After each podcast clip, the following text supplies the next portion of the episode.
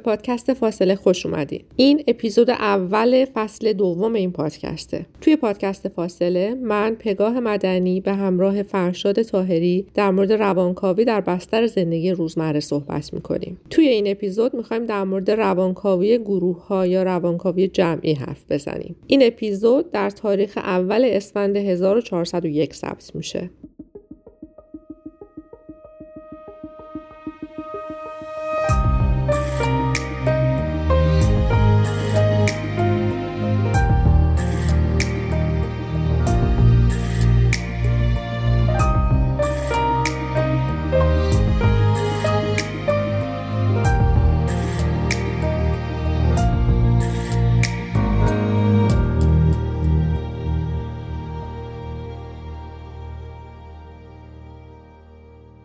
از پایان فصل یکمون خیلی میگذره و من یادمه که موضوعات دیگه رو برای ادامه در نظر داشتیم ولی بعد تو به نتیجه رسیدی که روانکاوی گروه ها و جمع رو در واقع که حالا بعد بکنم برسیم به اینجا که گروه به چی میگیم و اینا روی این تحقیق کردی و می‌خوایم راجبش حرف بزنیم چرا؟ چرا یه همچین برداشتی داشتی که این با حالا وضعیت امروز ما یا حال و احوال ما مناسب تره و دونستنش مفیده؟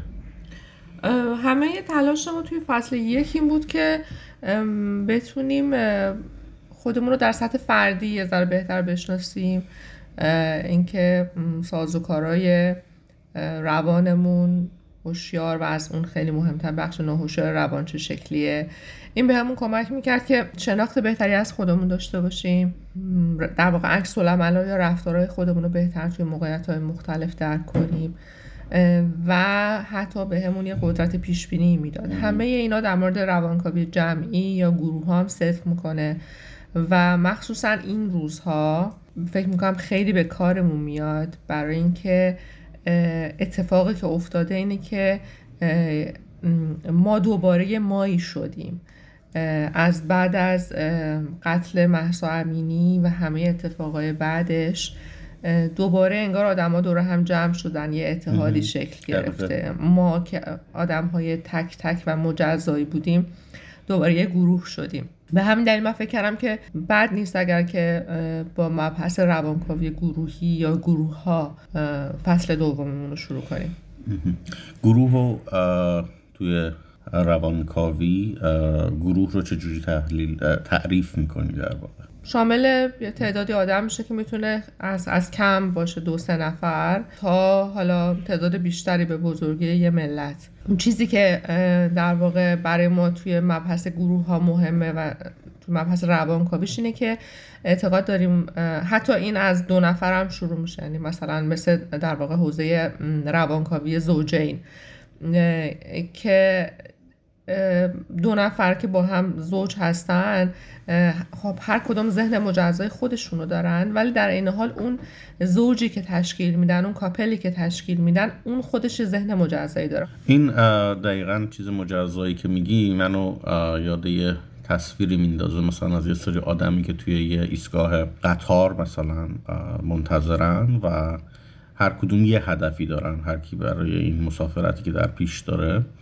اما به محض اینکه مثلا اعلام بشه که قطار دیر می‌رسه یا یه اتفاق حالا ناگواری بیفته همه این آدم ها یهو با هم ناخداگاه گروه میشن و میرن به سمت مثلا یه باجه اطلاعات یه رئیسی با این هدف مشترک بفهمن چه اتفاقی افتاده و ازش اطلاعات کسب کنن و حلش بکنن. یعنی یه آدم هایی که هیچ هدف مشترکی اونجا ندارن یه یک هدف براشون ایجاد میشه و تبدیل به گروه میشن. فکر می‌کنم ما توی جامعهمون هم الان در واقع بعد از اتفاقات انقلاب محسا با همین روبرو شدیم که یه زمانی هدف های مختلفی داشتیم ولی الان اکثریتمون یک هدف برامون ایجاد شده و تبدیل شدیم به یک گروه بزرگ و همدیگر رو پیدا کردیم. آره و چیزی که در واقع تلاش می‌کنیم که توی این اپیزود بهش ذره بپردازیم اینه که این گروه بزرگتر از تک تک ماها تشکیل میشه. یعنی میشه مجموعه از ذهنهای ماها افراد مجزا ولی خودش یه ذهنیتی داره. خودش یه در واقع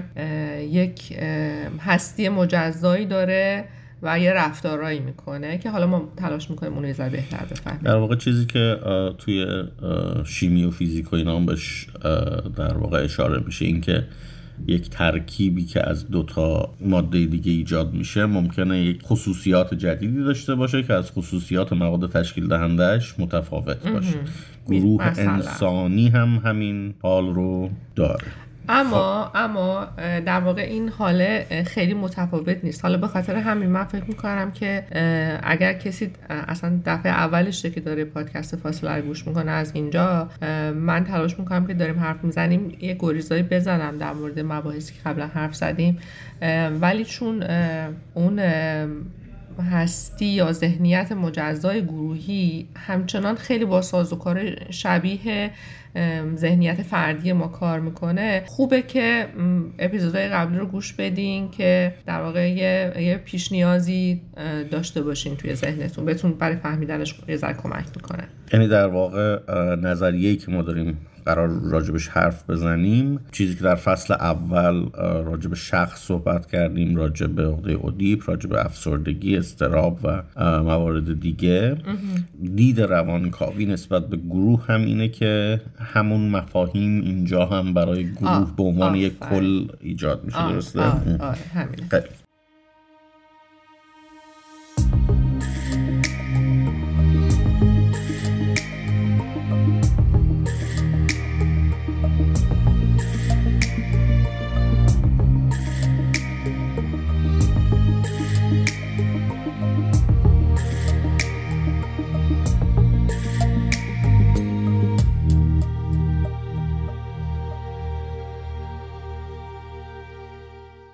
که در مورد روانکاوی گروه ها صحبت می‌کنیم. اولین حالا اگر که در حوزه روانکاوی فعال باشین.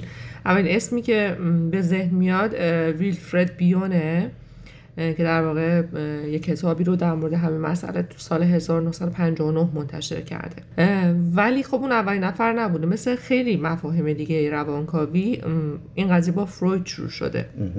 سال 1921 فروید کتاب می نویسه تحت عنوان روانشناسی گروه و تحلیل ایگو.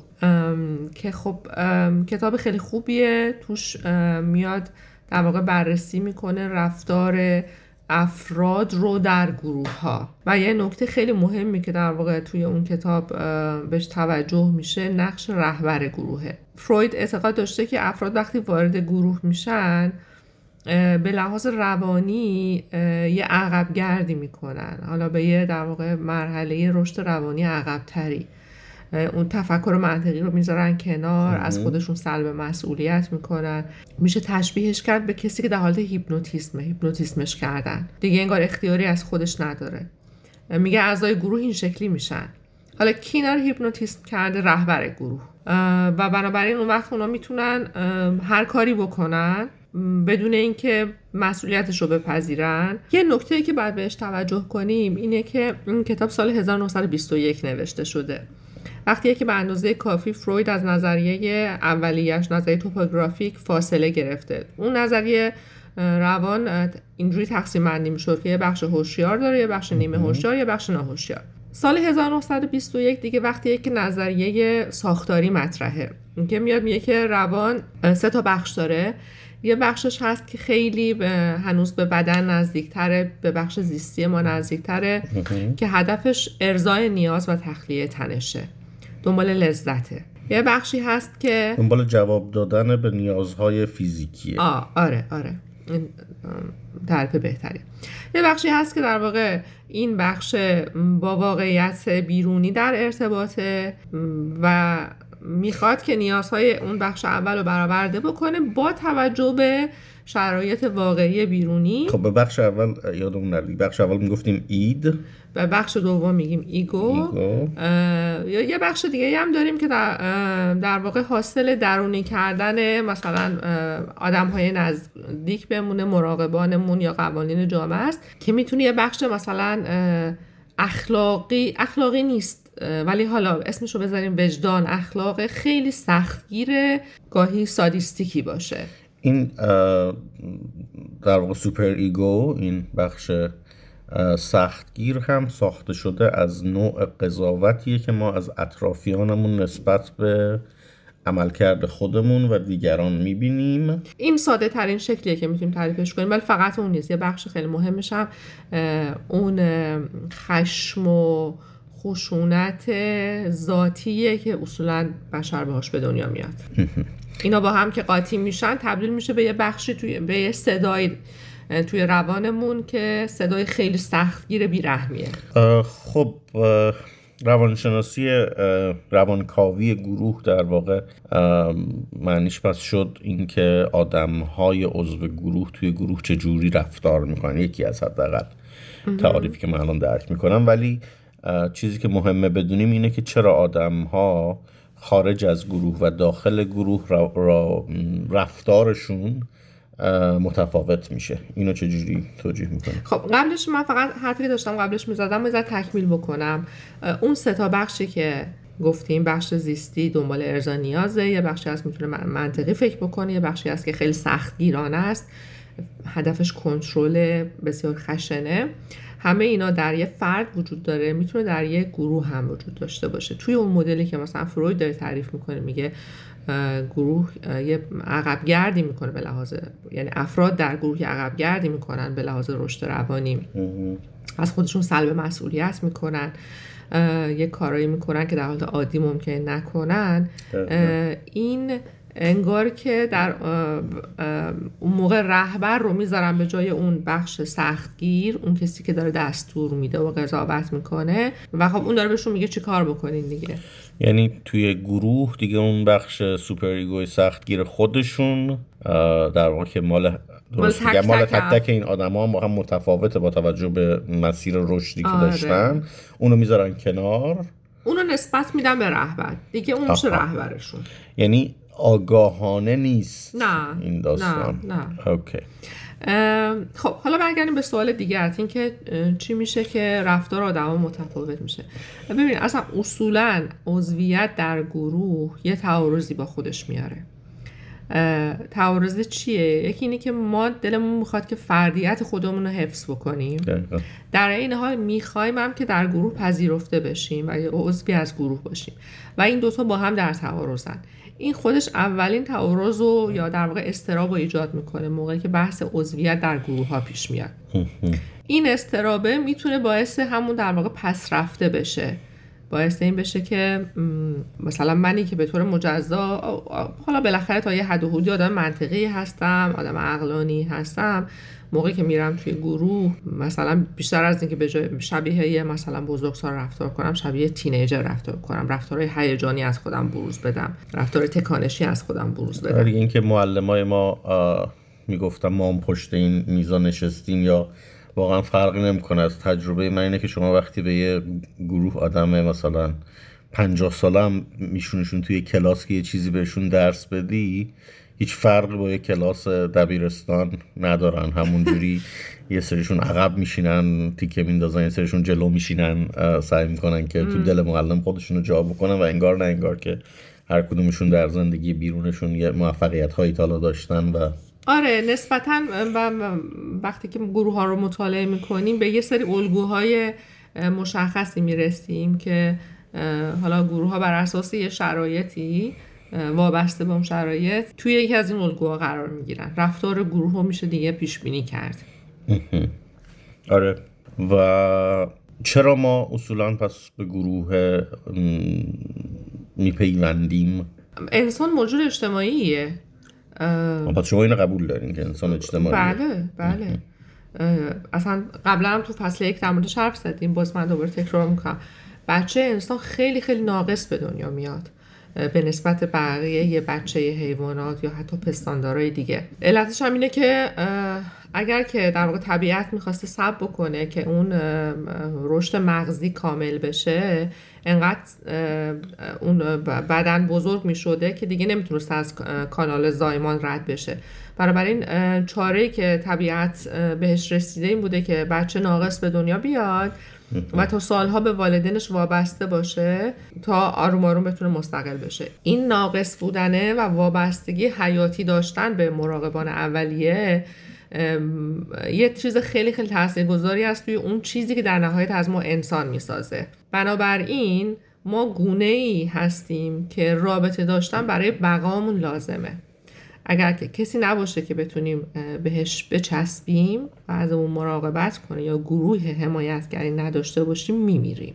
و فکر کنم برای همینه که آدم ها بعضی وقتا به یه گروه هایی میپیوندن که حتی شاید خودشون هم بتونن تشخیص بدن گروه خوبی نیست ولی احساس نیاز به عضو گروه بودن دارن. اصلا این عضو گروه بودن رابطه داشتن یه چیزیه که تو ذات ماست. حالا مثلا پژوهش هایی که کردن دیدن که بچه که به دنیا میاد حتی مثلا بچه که دو ساعتشه این عکس عملی که نشون میده به آدم هایی که اطرافشن کاملا مشخصتر و بیشتر از عکس عملی که نشون میده به در واقع اشیاء اطرافش. یا وقتی که مثلا حالا یا یه آدم جلوش باشه که حرف بزنه یا یه صدای ضبط شده مثلا برای اون بچه نوزاد دو, مثلا دو ساعته حتی پخش بکنن اینکه اون آدم حرف بزنه حرف معمولی و معنادار حتی اگه به یه زبون دیگه ای باشه. غیر از زبونی که اون بچه حالا پدر مادرش اون زبون حرف می‌زنن. توجهی که به بچه به این نشون میده به این صدا کاملا متفاوت و معنادارتر از توجهیه که به این نشون بده که یه نفر یه سری اسواتی از خودش تولید بکنه که هیچ معنای ندارن. بچه فقط دو ساعتشه. یعنی هنوز ماها مونده که اصلا خودش بخواد به این مرحله برسه که زبون یاد بگیره چیزی تولید بکنه. ولی می‌تونه اون ارتباط معنادار رو بفهمه. و این یه چیزی نیست که توی اون دو ساعت یاد گرفته باشه. این یه چیزی که در واقع بهش به ارث رسید در, در ساختار مغزیش. یعنی تشخیص میده که کجا می‌تونه ارتباط برقرار بکنه. آره, آره. همینقدر این قضیه در واقع موروسیه و حیاتیه برای انسان ها پس برای ما نیاز داریم که عضو گروه باشیم.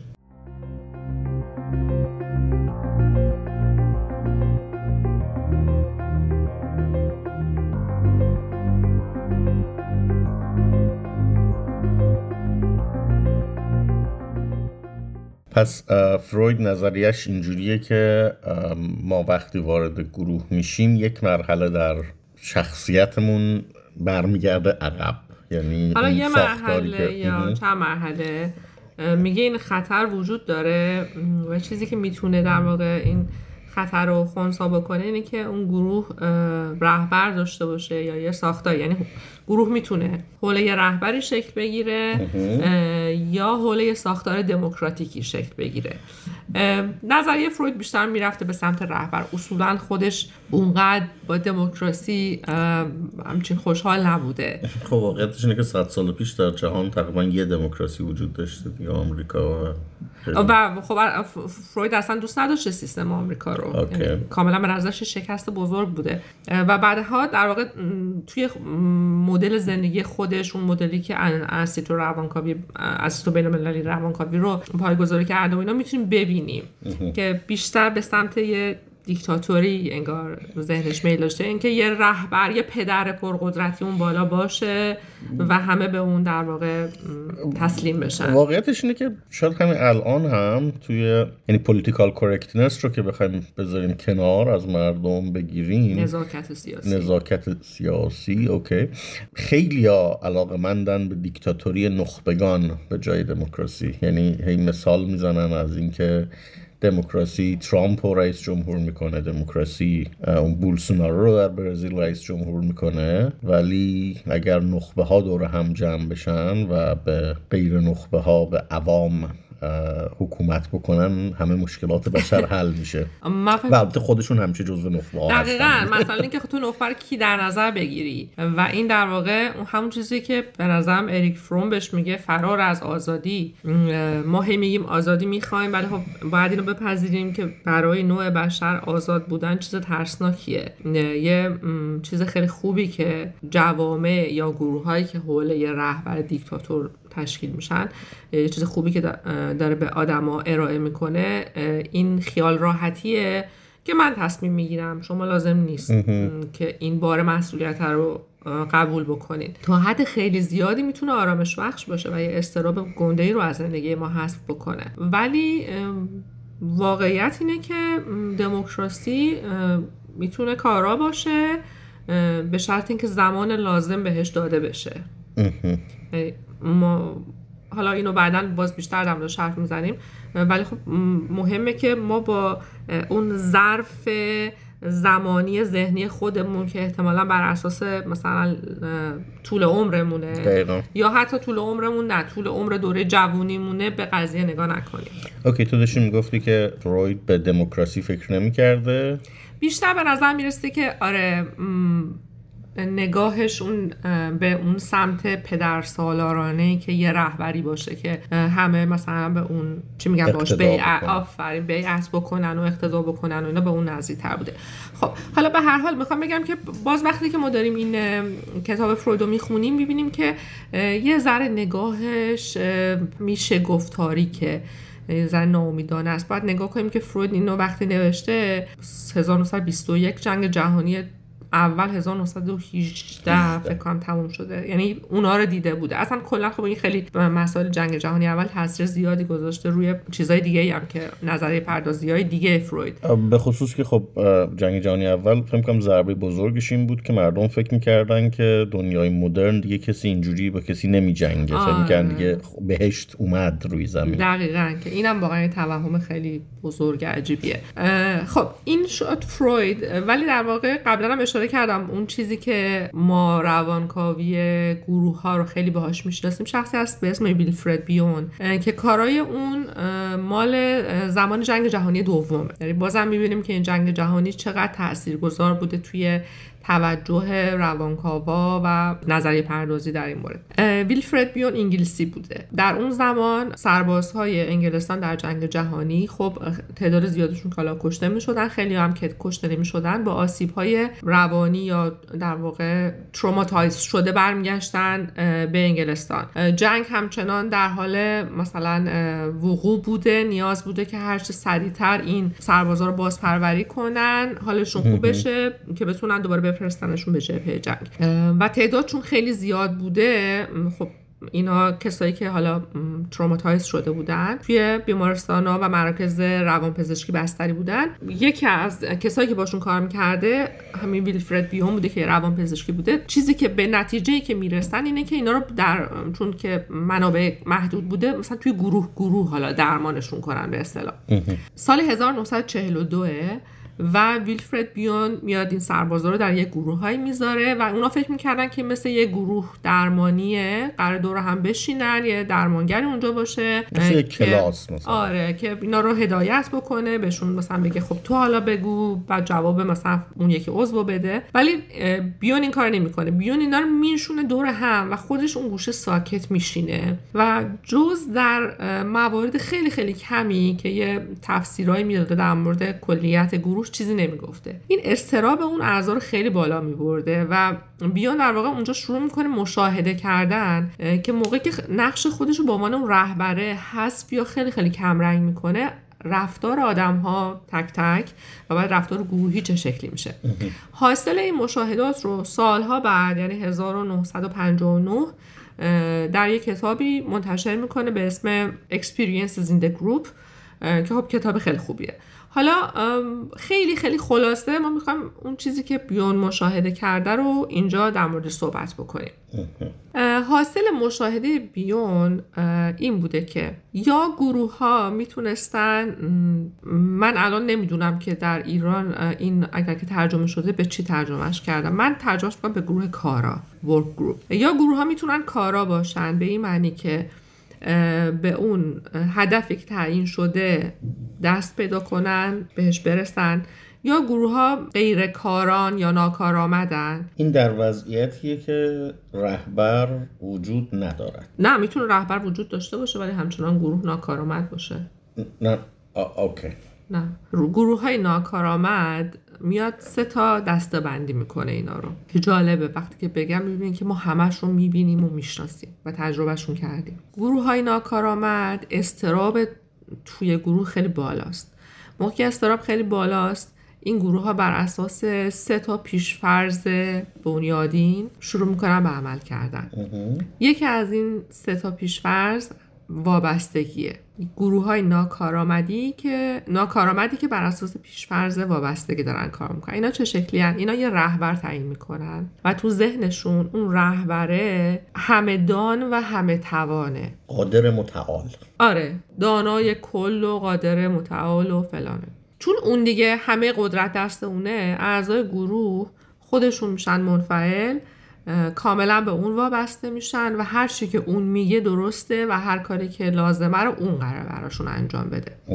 حالا اینو مثلا ما می‌تونیم توی مثلا مدل های سنتی تر آموزشی ببینیم دیگه. یه معلمی میاد سر کلاس مثلا 50 دقیقه چه یک ساعت و نیم حرف می‌زنه. اون کسی که همه رو بلده و دانش رو میده دست دانش آموزا دانش آموزا هم کاملا منفعلن و خب چیزی نمیگن مشارکتی توی اون روند آموزش اگر هدف اونجا آموزش و آموختنه بچه هیچ مشارکتی ندارن. یا مثلا مثل حالا اگر تو سطح سازمانی بخوایم ببینیمش مثل وقتیه که مدیرایی هستن که نمی‌تونن وظایف رو محول کنن به زیر دستاشون. تو همه کار دخالت می‌کنن. میکرو آره.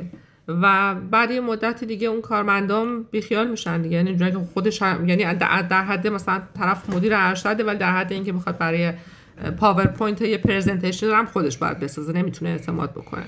اعضای گروه هم آروم آروم حالا کسایی که نتونن با این سیستم کنار بیان که اصلا میرن خودشون بیرون. اونایی که میمونن کسایی که سازگارن با این سیستم. یعنی بعدشون هم نمیاد. راحت ترن. اضطرابشون کمتر. اگر مسئولیت به یه نفر واگذار میشه این میشه یک مدل از گروه های ناکارآمد که در واقع حول پیش‌فرض وابستگی شکل می‌گیره. یه گروه دومی داریم. دسته دوم از گروه های ناکارآمده که حول قانون جنگ و فرار شکل می‌گیره. بذار اصلا متوقفت کنم. این گروه قبلی که گفتی که در واقع اون رهبر گروه خودش تو همه کار دخالت می‌کنه و اینها چطور ناکار آمده؟ چون احتمالا پروژه رو که انجام میده به هدف می‌رسه ولی ناکار آمده برای اینکه اعضا توش منفعلن. اون دیگه گروه نیست. یعنی می‌تونست اون رهبر خودش به تنهایی هم مثلا این کارو شد آره و میگم بازم همه چی رو باید در در تداوم قضیه ببینیم. این گروه گروه ها در طولانی مدت نمی‌تونن کارآمد باشن. حتی اگر برای یه پروژه کارآمد باشن. منطقی بله معمولا تو محیط کار و تجربه من اینطوریه. و آره و خب اون رهبر از کجا می‌دونه که همیشه بهترین تصمیم رو می‌گیره یا همیشه بهترین عمل رو داره؟ نمی‌گیره و از طرفی هم افراد عضو گروه هم بعد از این مدت حساسیتی نسبت به تصمیم اشتباهش نخواهند داشت چون که میگن که خودش داره می‌کنه دیگه. چرا من باید آفرین. بازم همینه. یعنی آدمایی که نتونن با این سیستم کنار بیان از اون سازمان میرن. حالا بحثمون انگار خیلی داره شبیه روانکاوی سازمانی میشه ولی واقعا هم همینطوریه. بعد یه مدتی اون کسایی که نتونن تو این سیستم کار کنن احساس کنن خلاقیتشون داره اینجا هدر میره یا فرصت بروز نداره از اون سیستم میرن. یه سری هم میمونن و وقتی میمونن حالا به هر دلیلی که میمونن دیگه حساسیتشون از بین میره تن به اون انفعاله میدن. این اصلا فکر می‌کنم توی گلستان سعدی فکر می‌کنم امیدوارم اشتباه نکنم. یه همچین چیزی هست که میگه همیشه با سلطان موافقت بکن. چون اگر که حرفش درست بشه که خب تو هم باش موافقت کردی اگر هم درست نشه خب حرف سلطان بوده. نیست که درست نشه چون دو طرفش ممکنه سرتو به باد آره و خب این چیزه دیگه. این آسیب زاست. حتی اگر که در کوتاه مدت ما این آسیب رو نبینیم در بلند مدت واقعیتش اینه که علا رقمه که دلمون می‌خواد باور کنیم ولی هیچ رهبری دانای کل نیست. اونم یه جاهای اشتباه خواهد کرد یا عمل کرده درست نخواهد داشت. و موقعی که اعضای گروه هست بشن از اون معادلات این بالاخره آسیب زا خواهد خب بریم سراغ گروه دست دوم گروه های ناکارآمد که گفتیم بر اساس قانون جنگ و فرار چیز میشن. تصور کنیم که یه گروهی داریم که این گروه سطح استرابش خیلی بالاه. اعضا ترسیدن و وحشت کردن. موقعی که سطح استراب گروه بالا باشه. اون گروه مستعده که بدترین عضوشو به اصطلاح بیمارترین عضوشو بکنه رهبر. چرا؟ حدس تو چیه؟ چون حرفای چون عقل نداره دیگه. یه چیزایی میگه که با واقعیت نمی‌خونه بقیه دوست دارن مثلا. می‌دونی یعنی حسم از این اینه که تا یه همچین چیزی رو میشنویم اینو دوره‌ای که ترامپ رای آورد خیلی بهش اشاره می‌شد. و خب هنرش این بود که یه چیزایی بگی که نمیشه. دقیقا یعنی وقتی که گروه استرابش بالاست در وضعیت وحشت زده هست یکی از خاصیتاش اینه که تفکر منطقی تعطیل میشه یا خیلی کمرنگ میشه. ما فکر می‌کنیم که خطر بیخ گوشمونه و دنبال راه حل جادویی میگردیم. حالا وقتی که توی این شرایط هستیم اون کسی که از همه دروغگوتره و خالی بندتره به اصطلاح شارلاتان تره می‌تونه رهبر خوبی بشه. چون میاد به ما این قولو میده که اگه منو رهبر کنین چنان و چنین می‌کنم. بدون خب. اینکه واقعا خودش اینو چیز کنه یا اعضای وحشت زده گروه این اینو راستی آزمایی کنن که این وعده ها آیا واقعا میشه محقق بشه یا نه؟ و یه مشکل اینه که ممکنه که اصلا اون استرابه رو خود این آدمه با حرفاش ایجاد بکنه. آفرین. یعنی گروه اونو می‌کنه رهبر. وقتی که اون شخص رهبر میشه گفتیم که اون باید بدترین و مریضترین عضو گروه باشه. یکی از ویژگی هایی که باید داشته باشه اینه که خیلی پارانوید باشه. موقعی که اون میشه رهبر حالا باید بتونه اعضای گروه رو متحد کنه حول محور یه چیزی. چی؟ دشمن. مفهوم دشمن. پس همیشه یه دشمن حالا همیشه نه ولی خیلی اوقات اون مفهومه میشه دشمن خارجی. که اعضای گروه باید ازش بترسن و سطح استراب با به خاطر وجود اون دشمن بالا نگه داشته بشه. یا در واقع اون دشمن می‌تونه درون گروهی باشه. یعنی موقعی که مثلا یه قومیتی فکر می‌کنم که مثلا اینجوری میشه که اول وقتی اون حرف رو می‌زنه با یه مخالفت های احتمالا روبرو میشه توی گروه. اول اون مخالف ها رو تبدیل به دشمن می‌کنه که حذفشون بکنه. بعد که دیگه توی داخل همه داخل گروه تونست همه دشمناش رو حذف بکنه دیگه طرفداراش میگن خب دیگه دشمن نداره میگه نه داریم. از خارج براتون وارد می‌کنم دشمن. خب ولی واقعا در سطح کلان اینجوری نیست که یا این باشه یا آن باشه. اینا همیشه همپوشانی دارن. یعنی ما یه دشمن بیرونی داریم و بعد خورده دشمن های در درون داریم. یه چیزی هست که حالا قبلا تو فصل قبلی دمارش توضیح دادیم الان باز میگیم. یه وقتی هست من یه چیزی توی خودم دارم که دوستش هم ندارم به نظرم بد میاد. اینو نسبتش میدم به یه آدم دیگه مثلا من به دوستم حسودی می‌کنم. ولی هوشیارانه نیست هوشیاره حتی حتی خودم نمی‌فهمم خیلی که منم که دارم حسودی می‌کنم. میگم اون داره به من حسودی می‌کنه. عصبانی هم از دست کسی میگم اون از دست من عصبانیه. انگار یه چیزی که بعد رو از خودم جدا می‌کنم نسبتش میدم به چون دوست ندارم خودم صاحب اون صفت بد باشم. آره خب کی دوست داره که فکر کنه؟ آدم حسودیه آدم عصبانیه. حالا حالا این این شکلی در سطح توی درون گروه هم می‌تونه بیفته. این شکلیه که اگر یه گروه کوچیک مثلا 5 6 نفره باشه یه نفر رو گروه انتخاب می‌کنه به طور ناهوشیار. چیزای بعدش رو به اون نسبت میده. در گروه های بزرگتر یه گروهی رو انتخاب می‌کنه مثلا زنا همه احساساتی و نمی‌دونم. ضعیفن. این باعث میشه که مردهای اون جامعه که این شکل دارن فکر می‌کنن خیالشون راحت بشه که پس ما دیگه احساساتی و ضعیف نیستیم. حالا انگار که اینا بدم هست اگر نفر باشه. این مشکل زناست. و این دوتا رو از هم جدا می‌کنن.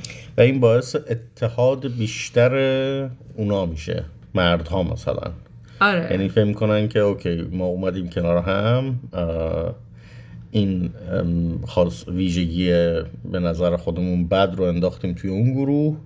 دیگه از ما نیست و ما حالا متحدتریم و قوی تریم برای اونا احتمالا خیلی بحث اتحاد نیست. بحث اینه که نسبت به خودشون احساس بهتری داشته باشن. ما مردا. ما قوی ها مثلا. از سمت زنها هم می‌تونه باشه. یعنی موقع که این این اتفاق داره میفته دو, دو تا گروه از هم جدا میشن. اصلا مردا همه سر یک کربستن نه بابا خب مردم آدمن دیگه. حالا دو آدم هایی که با هم فرق می‌کنن. بیشتر به نظر می‌رسه که نفعش داره به اون رهبری می‌رسه که این تفرقه رو ایجاد می‌کنه. چون این دوتا گروه حالا دیگه با هم دیگه میجنگن. چه جالب. آره. یا مثلا مثلا ما یه کشوری داریم که توش تکسر قومیت و نژاد داریم. بله. تکسر زبان داریم. هر کدوم از اینا می‌تونن یه ظرفی باشن که ما یه چیزی که در مورد خودمون دوست نداریم و به یکی از این قومیت ها نسبت بدیم.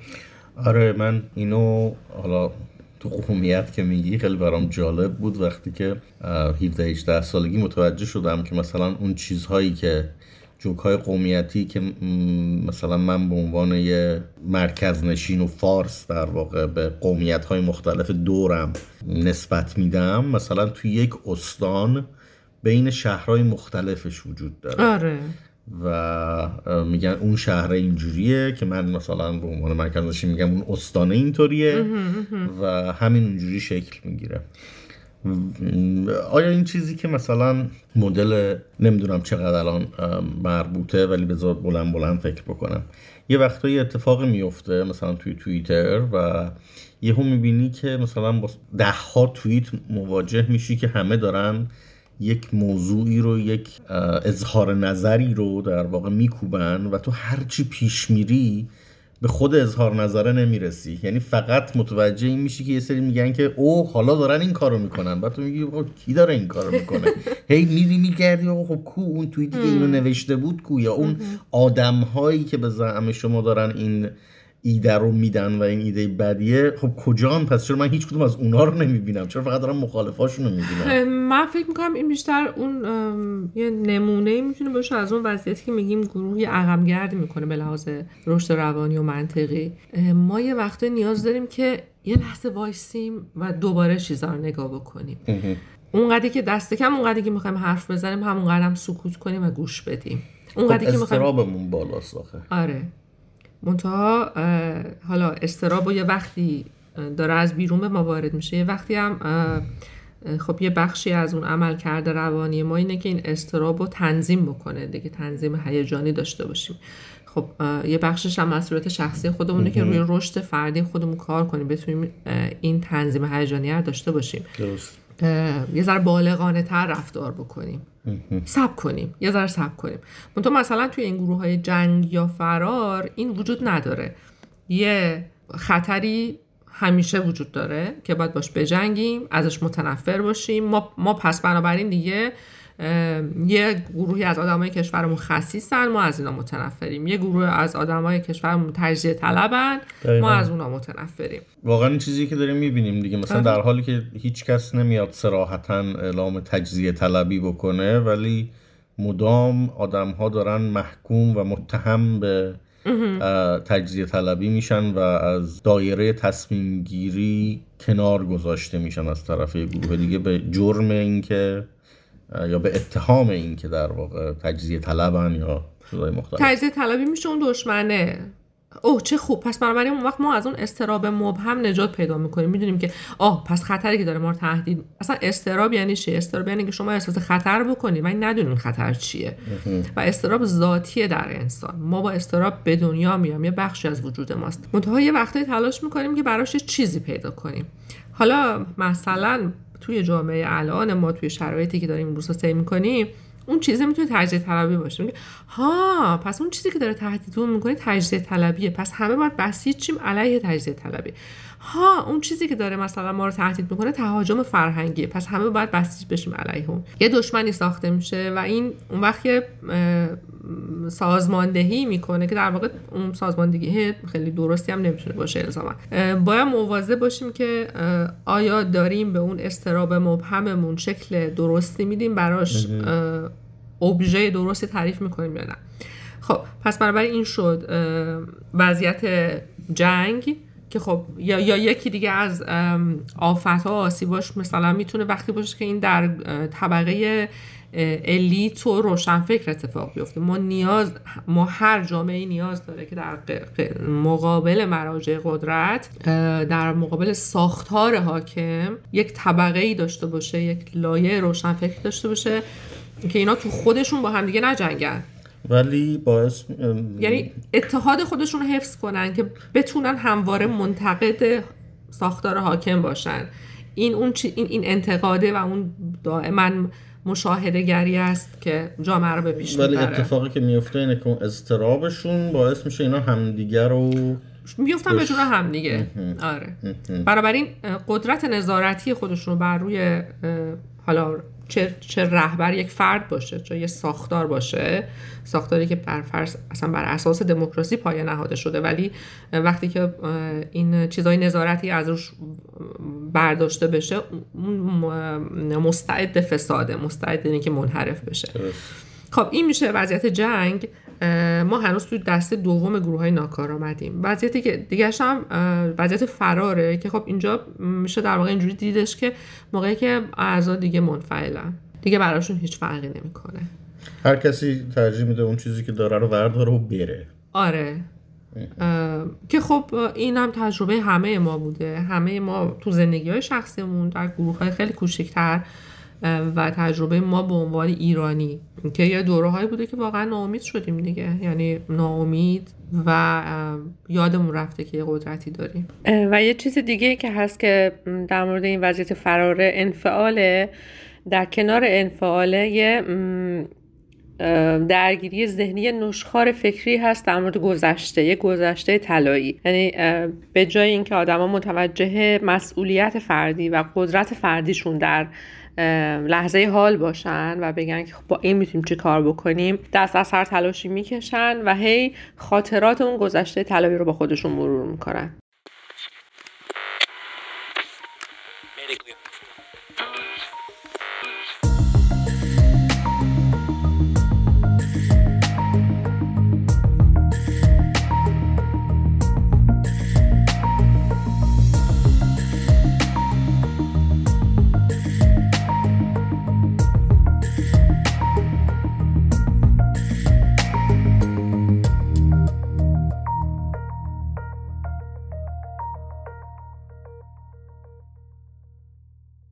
دسته سوم گروه های ناکارآمد دسته ای که بر اساس یه چیزی به اسم حالا توی متن در واقع اصطلاح انگلیسیش از پرینگ. نمی‌دونم بهترین ترجمهش به فارسی چی میشه. چیزی که به ذهن من می‌رسه مثلا میشه شاید جفت یابی یا جفت شدن شکل می‌گیرن.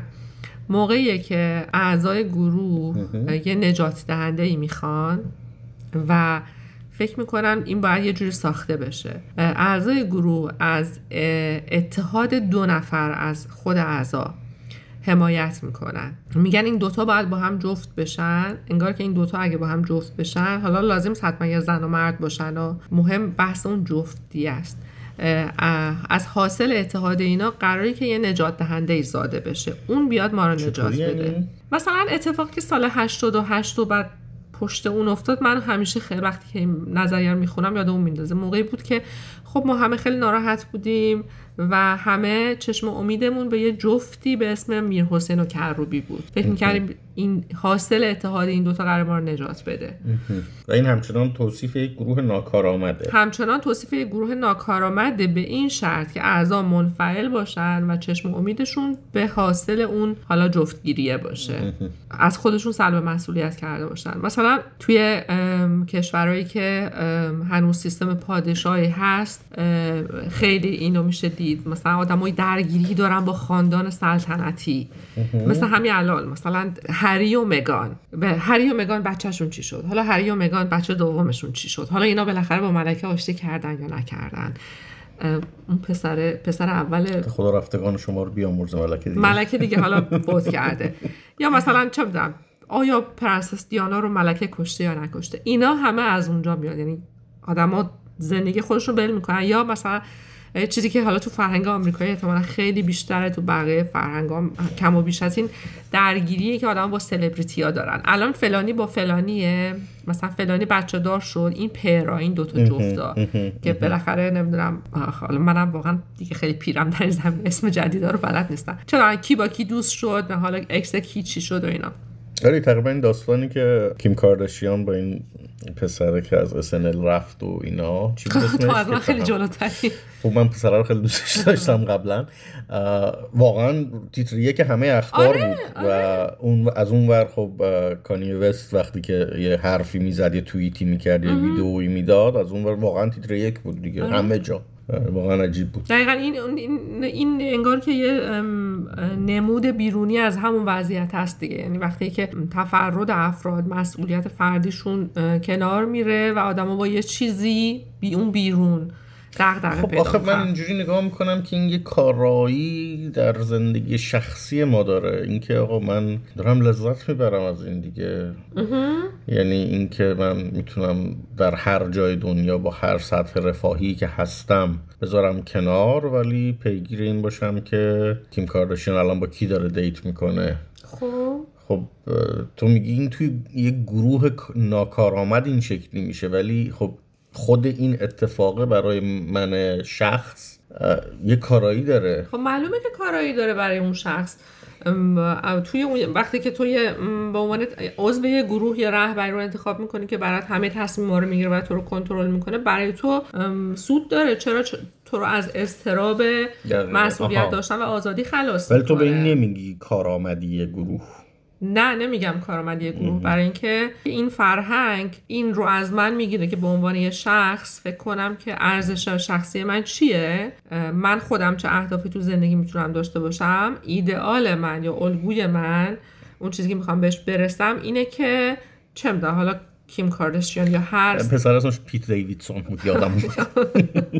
یا یا اونا اونا میگن که ایدئال چیه؟ خب من از این حرفی که تو می‌زنی ولی یه چیز دیگه هم به ذهنم می‌رسه. پس اون ایده ای که یک الیت خبیسی پشت دنیا وجود دارن یه برونکایی یه جایی هست که داره حواس عوام رو در واقع پخش می‌کنه پرت می‌کنه با این اخبار و اینها.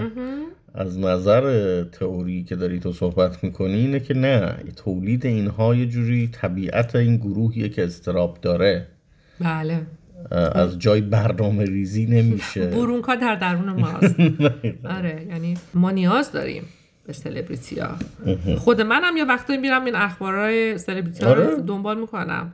برای اینکه در اون لحظه چرا این کار می‌کنم؟ احتمالا یه وقتی که یا خیلی خستم یا اعصابم از این چیز خورد شده. اون به من یه حواس منو پرت می‌کنه. برای من اونجاشه. ولی اینکه تبدیل بشه به یه دغدغه روزمره و اون وقت منو از از تفرد خودم دور بکنه از اینکه خودم بعد برای زندگیم تصمیم مثلا حالا در مورد کیم کارداشیان اینو من خیلی یادم مونده چند ماه پیش گویا برداشته بود گفته بود که زنا باید خجالت بکشن خودشون هی قر نزنن پاشین کار کنین نمی‌دونم درآمد داشته باشین. اگر که بدبختین حالا من دارم نقل چیز به مضمون می‌کنم دقیقا هم. ولی مثلا انگار محتواش یه همچین چیز بود که تقصیر خودتون و اینا که خیلی آره این عصبانی کرده بود که خب آخه تو یعنی در واقع این جایگاهی هست که اتفاقا مردم و طرفدارا به یه همچه آدم میدن که بتونه نادیده بگیره همه امتیازاتی که داشته رو اوکی آدم سخت گوشی آدمی که در حوزه خودش موفقه دیگه وقتی که منم الان اینجا این گوشه دنیا نشستم دارم راجبش حرف می‌زنم به نظر می‌رسه که اون به هدف خودش رسیده. دمش هم گرم ولی اینکه بخواد اینجوری بشه که رول مدل آدما باشه بدون اینکه امکاناتش در نظر گرفته نشه خب این اشتباهه. بنابراین خطر این پدیده ها اینه که تفرد آدما در نظر گرفته نشه مسئولیت شخصی آدما کنار گذاشته بشه و تسلیم یه نیروی اون بیرون بشن که تو بیا ما رو نجات بده. خیلی خوب. تو به الان, ما یا راه زندگی نشون بده. الان اون سه مدلی که ناکارآمدها تموم شد؟ آره. خب پس بنابراین ما یه گروه های کارآمد داریم. گروه کارآمد چند تا چیز داره؟ چند تا ویژگی داره؟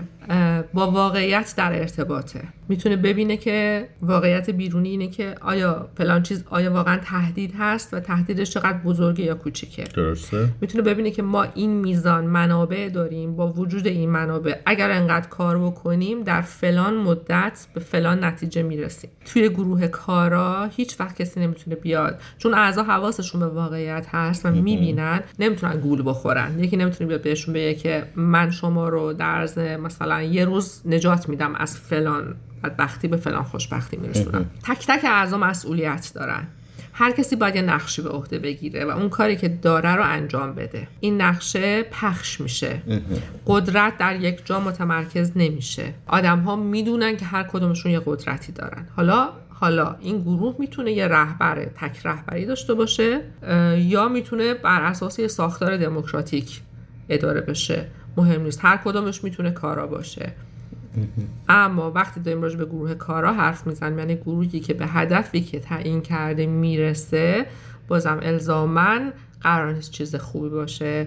آلمان نازی گروه خیلی کارایی بود. تونست همه اون کارا رو انجام بده. اون همه آدم رو کشت. سازمانبندی خیلی خوبی داشت. یه رهبر خیلی قدرتمندی هم داشت.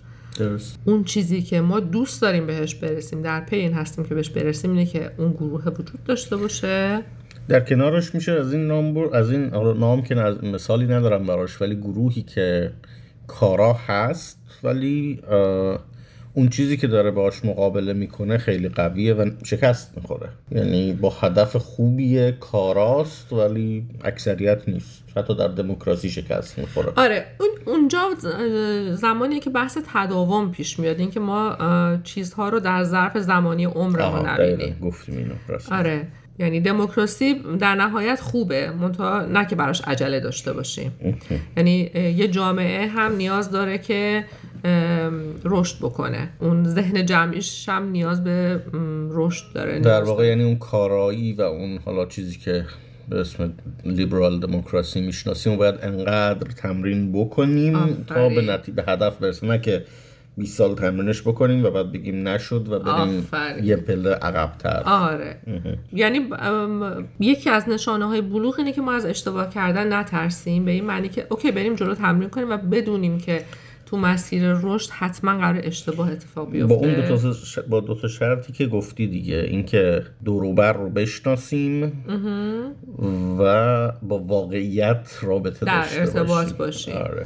آره. اینجور وقتا خب okay آدم وقتی اشتباه می‌کنه یک موقعی که از خودش انتظار غیر واقعی نداشته باشه از خودش به عنوان فرد یا به عنوان یک ملت یک کشور انتظار غیر واقعی نداشته باشه بدون امکاناتش در چه حده میگه اه مثل اینکه اینجا اشتباه کردم اونقدر به نظرش وحشتناک نمیاد. پس اعتراف می‌کنه به اشتباهش و میگه خب okay حالا بیایم ترمیمش بکنیم. اصلا این بحث این ترمیم خیلی مهمه. داشتم می‌گفتیم که ما می‌تونیم گروه کارایی داشته باشیم که یه رهبری قوی داره اعضا همه مثلا نقشه خودشون پذیرفتن و در نهایت منجر به یه چیز شری میشه. مثل مثلا حالا آلمان نازی. منطقی هم هست همه واقعیت هم در نظر گرفتن.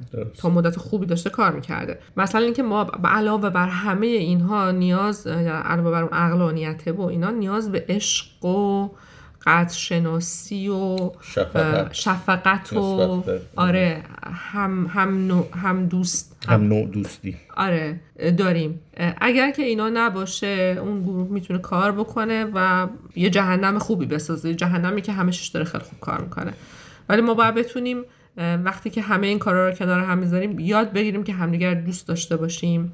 یاد بگیریم که به همدیگه گوش بدیم. مثلا اینکه اون کسی که روبروی منه و الان به نظر من شر اونم یه آدمه که این داره از اون شری که من تو رفتارش می‌بینم داره از یه سرچشمه انسانی میاد که می‌تونه ترس خیلی زیاد باشه می‌تونه شر یه گروه دیگه یه که براش جوری تفصیل آره. کردن دنیای و روبرو شد. و ما اگر به اندازه کافی زمان داشته باشیم و بازم میگم زمان رو در ظرف عمرمون نباید ببینیم. باید خیلی گنده تر از اون ببینیم. طولانی تر از اون ببین این اینا آروم آروم می‌تونن کنار همدیگه قرار بگیرن و و آروم آروم زبون همدیگه بفهمن. با هم به یه به یه توازنی برسن. ولی خب اگر بخوایم تو اون مسیر بریم که مسیر خیلی سختیه اول از همه باید چند تا چیز بسیار غم انگیز رو قبول کنیم. یکیش اینه که عمر اون کوتاهه. و این مسیرها مسیرهای کند و خیلی طولانی من حالا پیروز یهو اینو خیلی اتفاقی تو اینستاگرام دیدم و دیدم چقدر به درد این حرفای امروز می‌خوره. تو می‌دونی که من چقدر به بونسای علاقه دارم به این درختای مینیاتوری. یه چیزی که و خب بونسای یه هنره در واقع باغبانی ژاپنیه. داشتم حالا یه ربطی هم اون موقع برقرار کردم تو ذهن خودم. اصولا بونسای هر چقدر که سنش بالاتر باشه زیباتره. و خب بونسای خوب بونسایی که گاهی خب چند صد سالن و در واقع توی خاندانی همجوری از پدر به پسر حالا از نسل قبلی به نسل بعدی به ارث می‌رسه. یه آقایی هست که این بونسای درست می‌کنه. من اینو توی اینستاگرام فالو می‌کنم. چند پیش داشتم یکی از ویدیوهاشو می‌دیدم که یه درختی رو نشون داد که یه کاج ژاپنی بود. گفت که من اینو از دونه کاشتم. یعنی دونش رو کاشتم در اومد و خب احتیاج داشتم که یه تنه نسبتا قطوری باشه که بعد تازه بیام حالا شاخه هاشو ببرم و یه ذره شکلش بدم.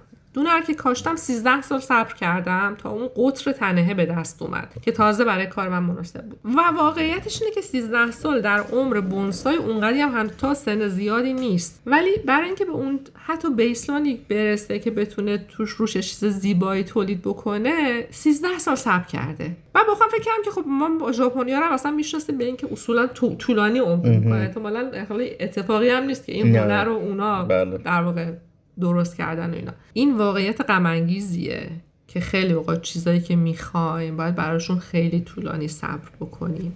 و وقتی که به ثمر می‌رسن شاید ما اونقدر طولانی فرصت نداشته باشیم که ازشون بهره مند بشیم. یعنی این خاک گل کوزگران شده آره. باشیم شاید اون موقع. این غمیه که باید بتونیم در راه آزادی و در راه رسیدن به اون دموکراسی که دوستش داریم این قمر رو تحمل کنیم. اگه نتونیم این قمر رو تحمل بکنیم و بخوایم ازش فرار کنیم در دام اون گروه های ناکارا میفتیم نرسیدنش یعنی اینکه وقتی می‌بینیم که خودمون شاید نباشیم اون موقع این همین منبع استرابمونه دیگه.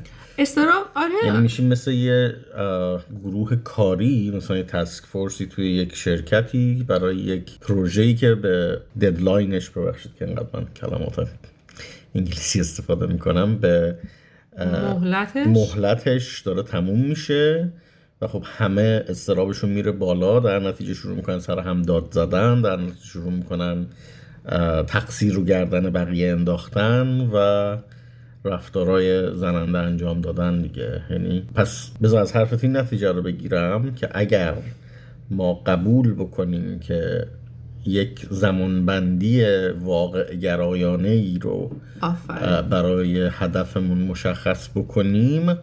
گروهمون کاراتر خواهد شد خودمون خوش اخلاقتر خواهیم شد و در اون دام های گروه های ناکارا نمیافتیم. و الزاما آدم های خیلی خوشحالتر سرخوشتری نخواهیم بود چون این واقعیت ها با خودشون غم میارن اینکه ما می‌دونیم که مرگ بخشی از زندگی ما یه واقعیتی از زندگی ماست و ما قرار که دیر یا زود فرصتمون تموم بشه با خودش غم و استرابی میاره. اینکه عمر کوتاهه به نسبت اینکه مثلا من دلم می‌خواد یه بونسای خیلی خوشگل داشته باشم ولی یه بونسای خوشگل شاید خیلی بیشتر از حالا من که الان نصف عمرم هم رفته.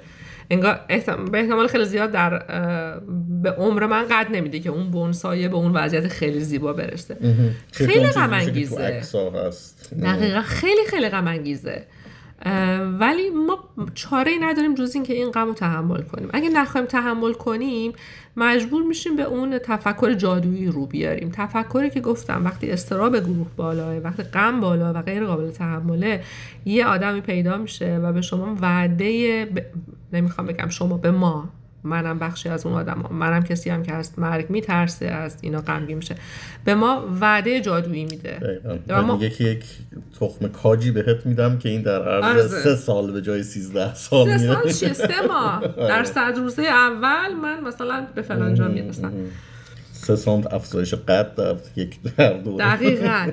یعنی آن چیزی که می‌تونه آفت ما باشه حالا در سطح فردی ما رو از یه چیزی به اسم سلامت روان دور بکنه و در سطح اجتماعی ما رو از آزادی از ارزش های انسانی یه جامعه دور بکنه فرار ما از واقعیته اینکه دروغ بگیم به خودمون و به بقیه. بدترش اینه که یه رهبر به ملتش دروغ بگه و یه ملت به خودشون دروغ بگن. حقیقت وقتایی خیلی اوقات تلخه. تحملش اونقدر راحت نیست.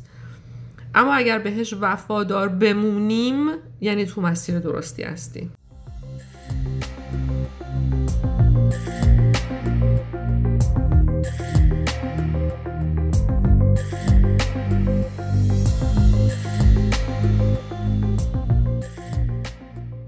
این اپیزود اول از فصل دوم پادکست فاصله بود. توی این اپیزود در مورد روانکاوی گروه ها صحبت کردیم.